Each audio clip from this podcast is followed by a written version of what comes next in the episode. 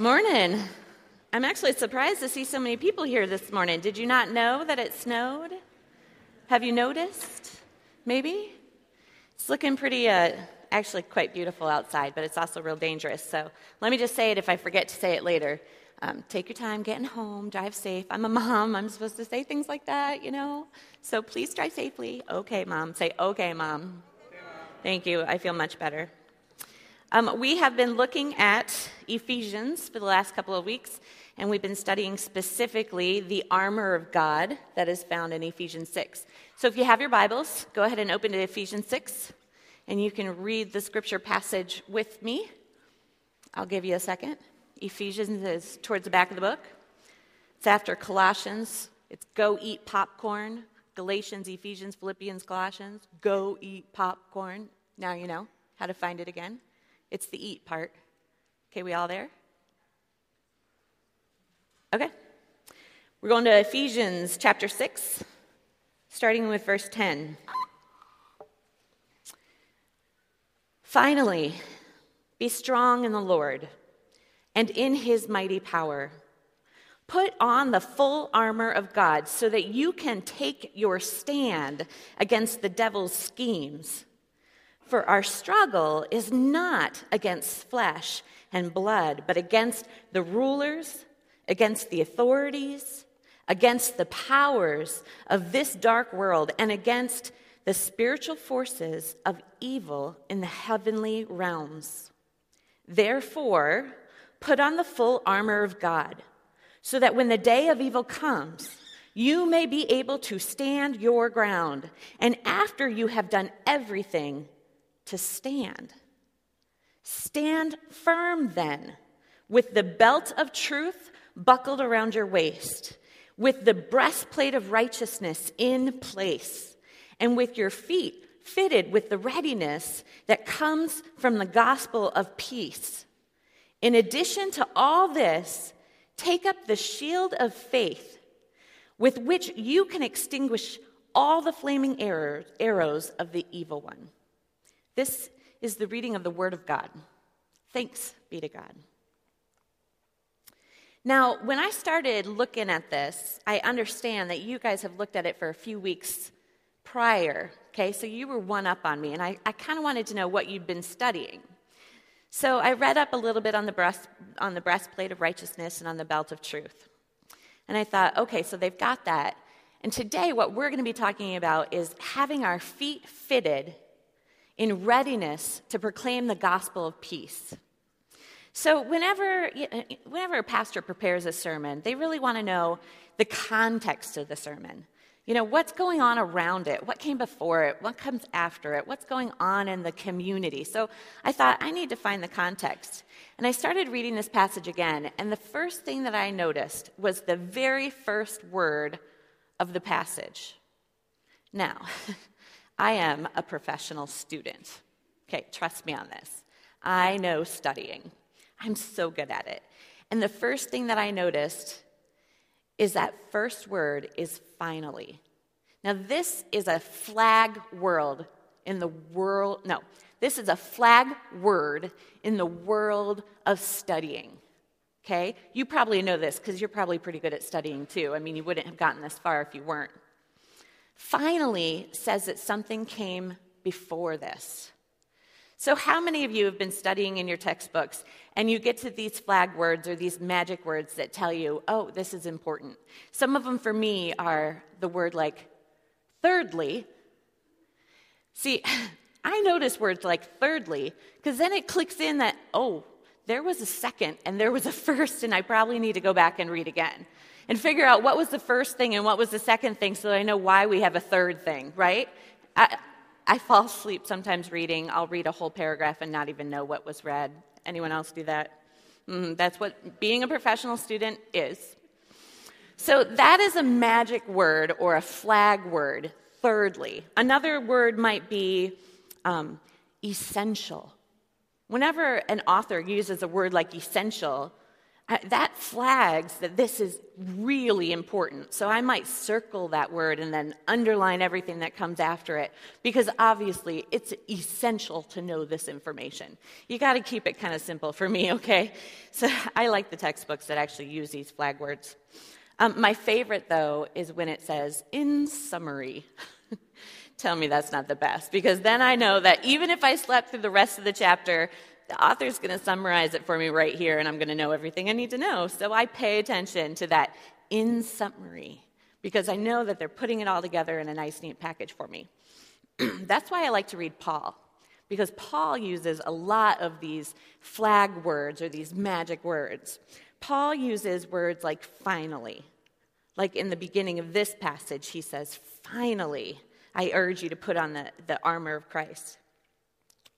He uses words like, for this reason. So we know that when he says, for this reason, that the reason came first, and the direction or the response is going to come next. And he uses words like, therefore. So that tells us that because of this, we need to follow with this. So Paul just makes it great for us professional studiers, right? To learn something when we're reading his letters. And Ephesians has this stuff all over the place. So when I read, finally, be strong in the Lord and in his mighty power, I knew that I needed to know what came first. So I went back a little bit in the scripture.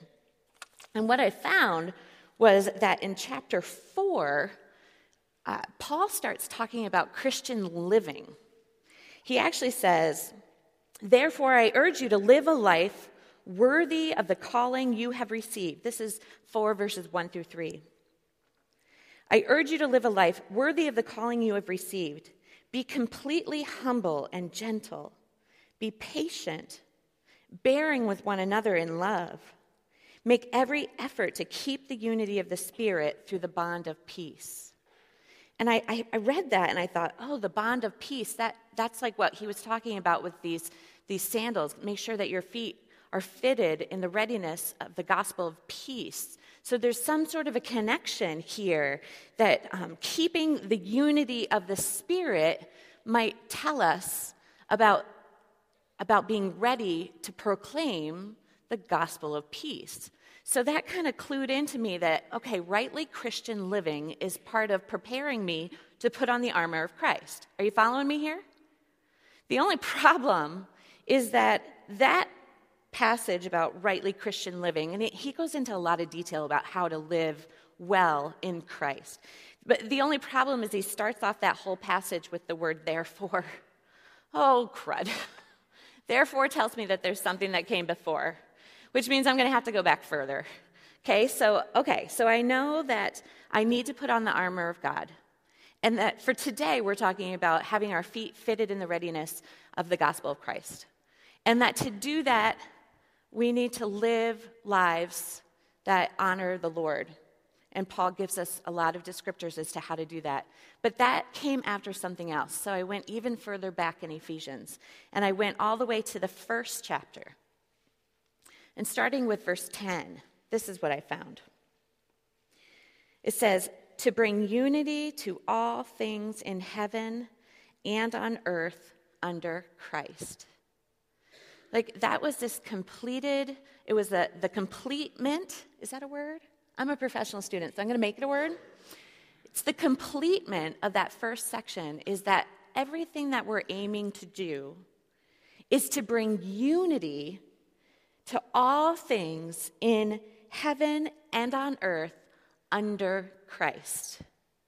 So all of Ephesians is based on this one goal, to bring unity of all things under heaven and on earth under Christ, okay?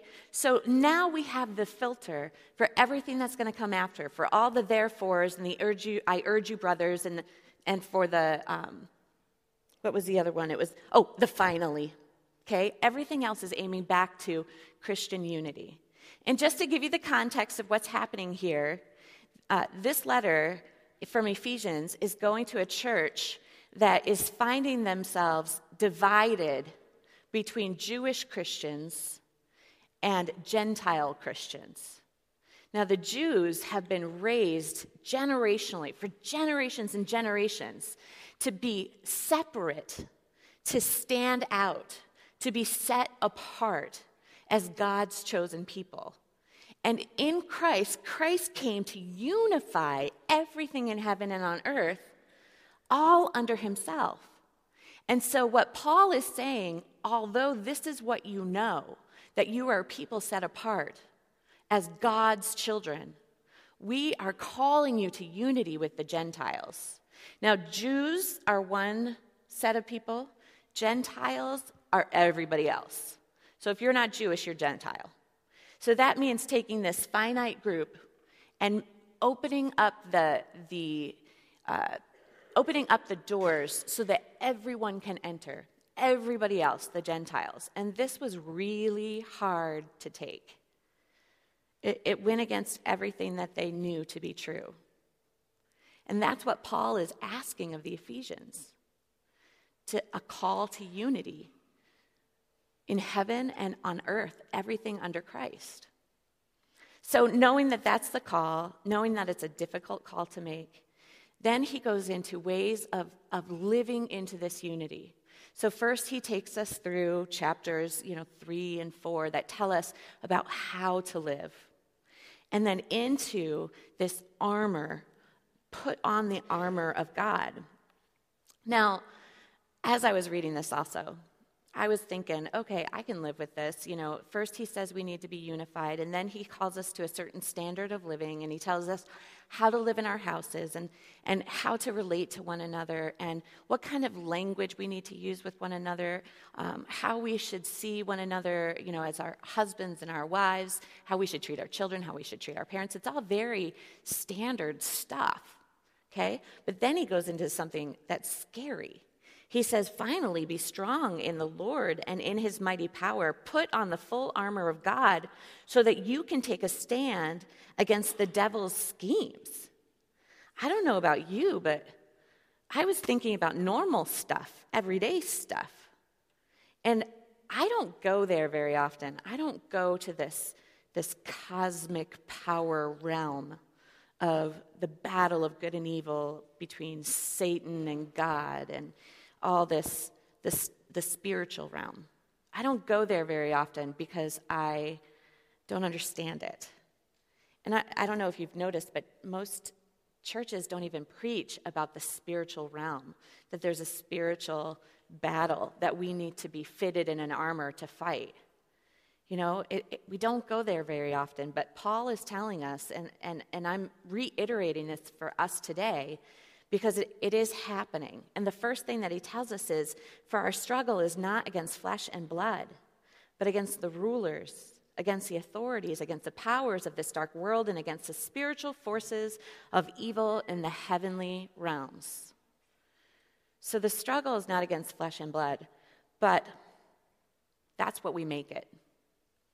That's how we live. If you don't believe me, just go ahead onto Facebook and just shuffle through your 2,568 friends, and you will find a status or 10 or 20 that is in anger against another person. Or maybe you just want to go on Twitter and look at those statuses and see what are people tweeting about. Just, there's angry messages that are being sent out, and it's against each other. I actually was thinking of putting a collage together of all the flesh and blood that we aim our anger and our bitterness and our resentment at. And you know who would be on that list? It would be President Obama. He's flesh and blood.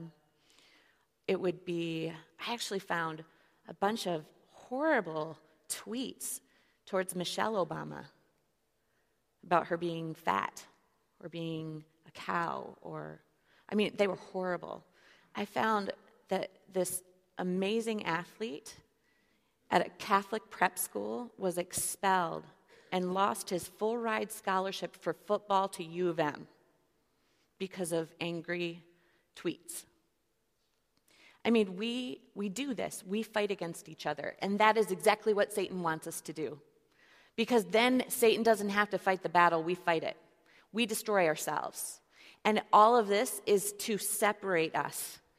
All of this is to dissolve the Christian unity that God is calling us to. And that's why Paul is saying, do everything to find unity in heaven and on earth, all under Christ. Live lives that lead to Christian unity. And do this knowing that this is a serious battle that we have to be fitted for, that we have to be ready for.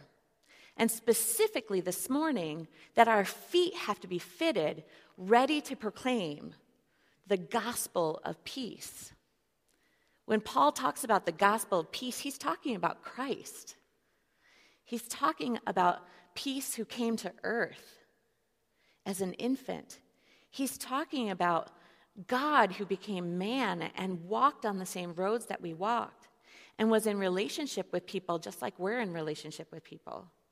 And who had people who were angry at him, even to the point of wanting his death. And when they were active in seeking his death, he didn't resist them because his battle was not with flesh and blood.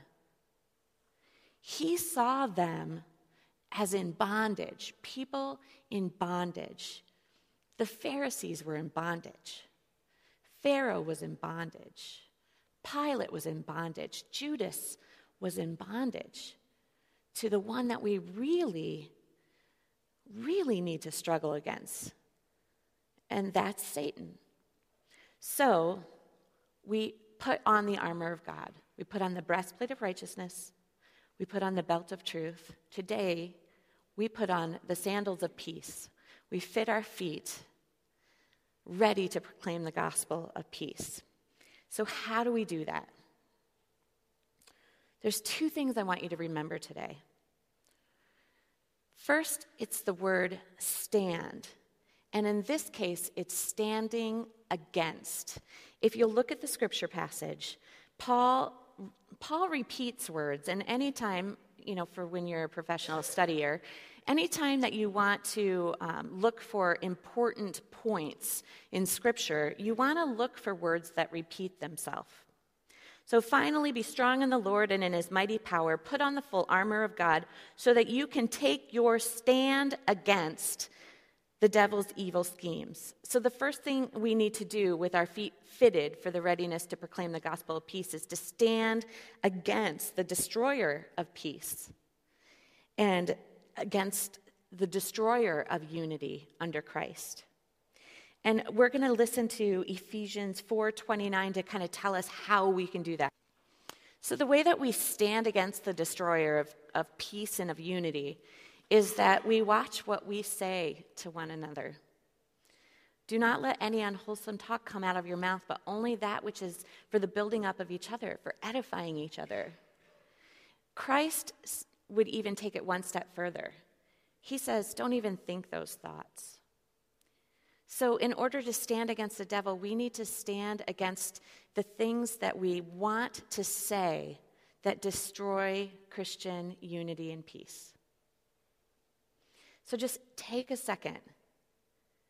Can you think of anything that you've said in the past week, in the past few days, in the past 24 hours that speak against unity?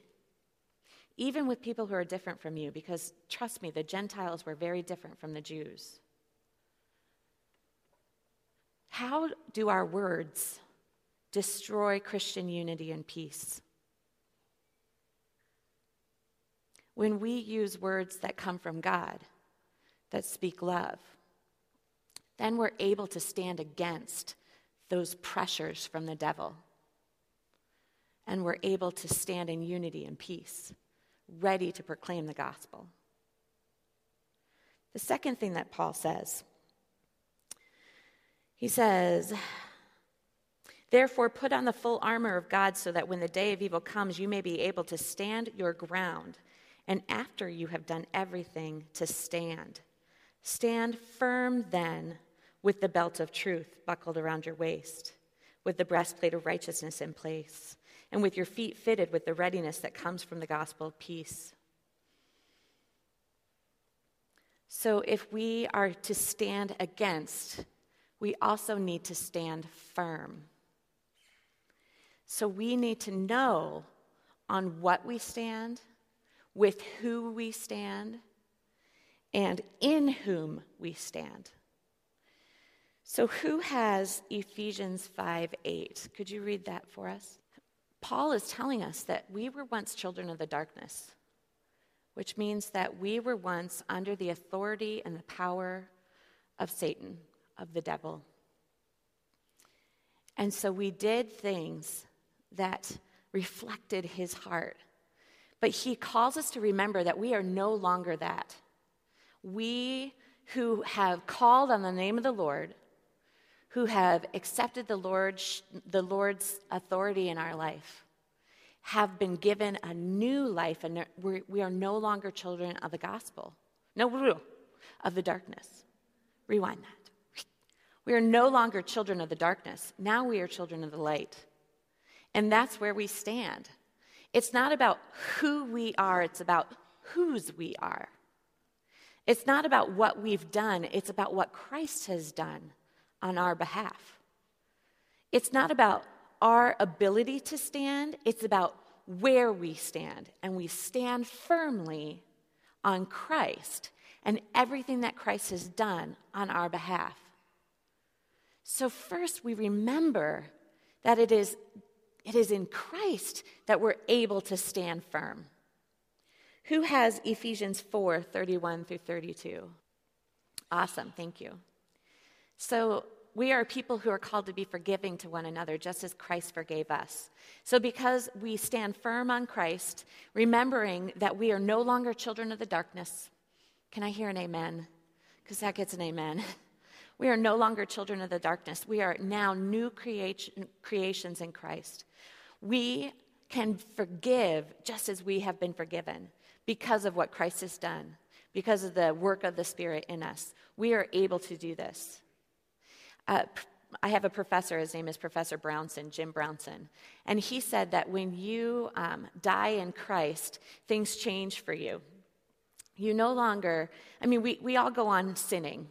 Okay, we're not perfect ever until, God gives us new bodies. But whereas before when we sinned, we said, there I go again. I'm a sinner and I sinned again. Now when we sin, when we have been made new creatures, when we have been given new life, when we stand in Christ and on Christ, now when we sin, we say, I'm not myself today. That's not who I am.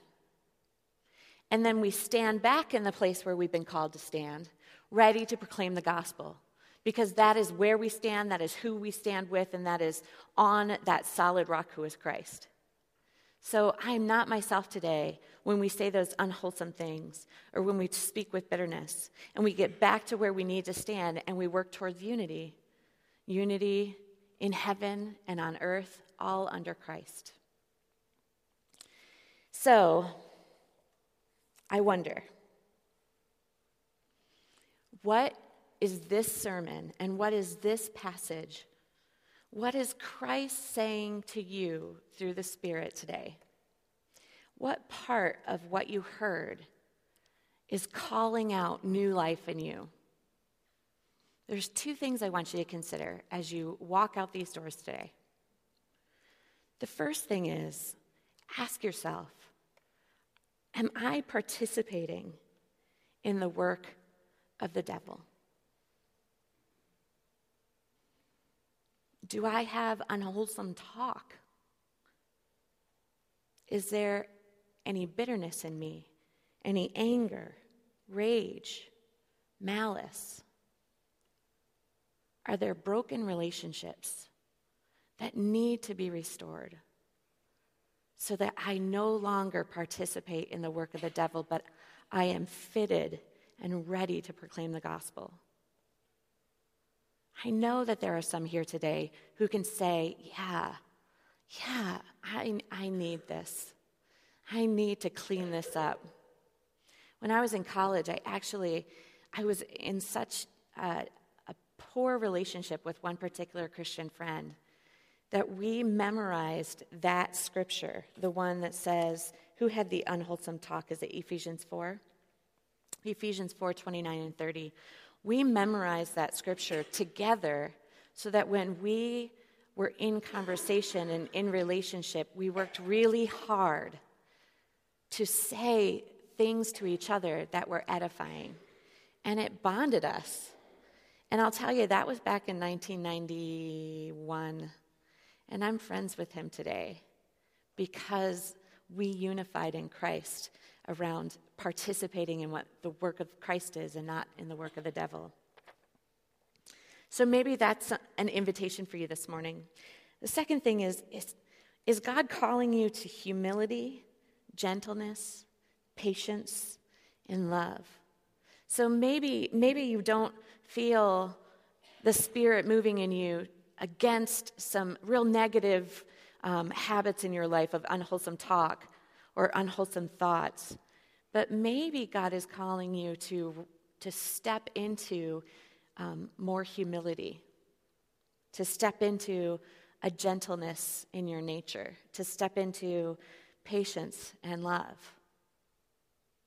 If that's the case, go to the source. Go to the Gospels. Matthew, Mark, Luke, John. Pick one, anyone. They all tell us about who Christ is. Okay? If you're kind of a poet, read John. If you like things real straightforward, go to Luke.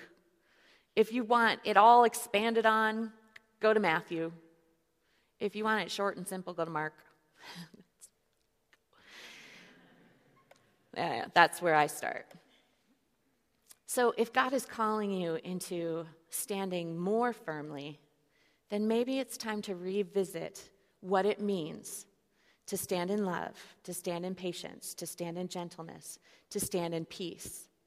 And if that's the case, then I urge you, brothers and sisters, finally, therefore, this is essential. Follow the way of Christ, because it is the only way that we can be unified on earth and in heaven under him. Let's pray. Heavenly Father, you have called us to be one, to be in you reflections of who you are and what you stand for. So, Lord, fit our feet to stand firm on your gospel. Fit us in readiness to be little Christs, especially to one another. Let there be nothing that divides us, Lord, so that we stand as one. God, call us to unity. Call us to restoration. Call us to redemption, to community. Place it on our hearts to work towards this in your power, in the power of the Spirit who leads us and guides us. And Lord, restore us so that your work can be done and you may be glorified in heaven and on earth. Let us be participants with you and you alone, our one true God. This we pray with all of our heart. Amen.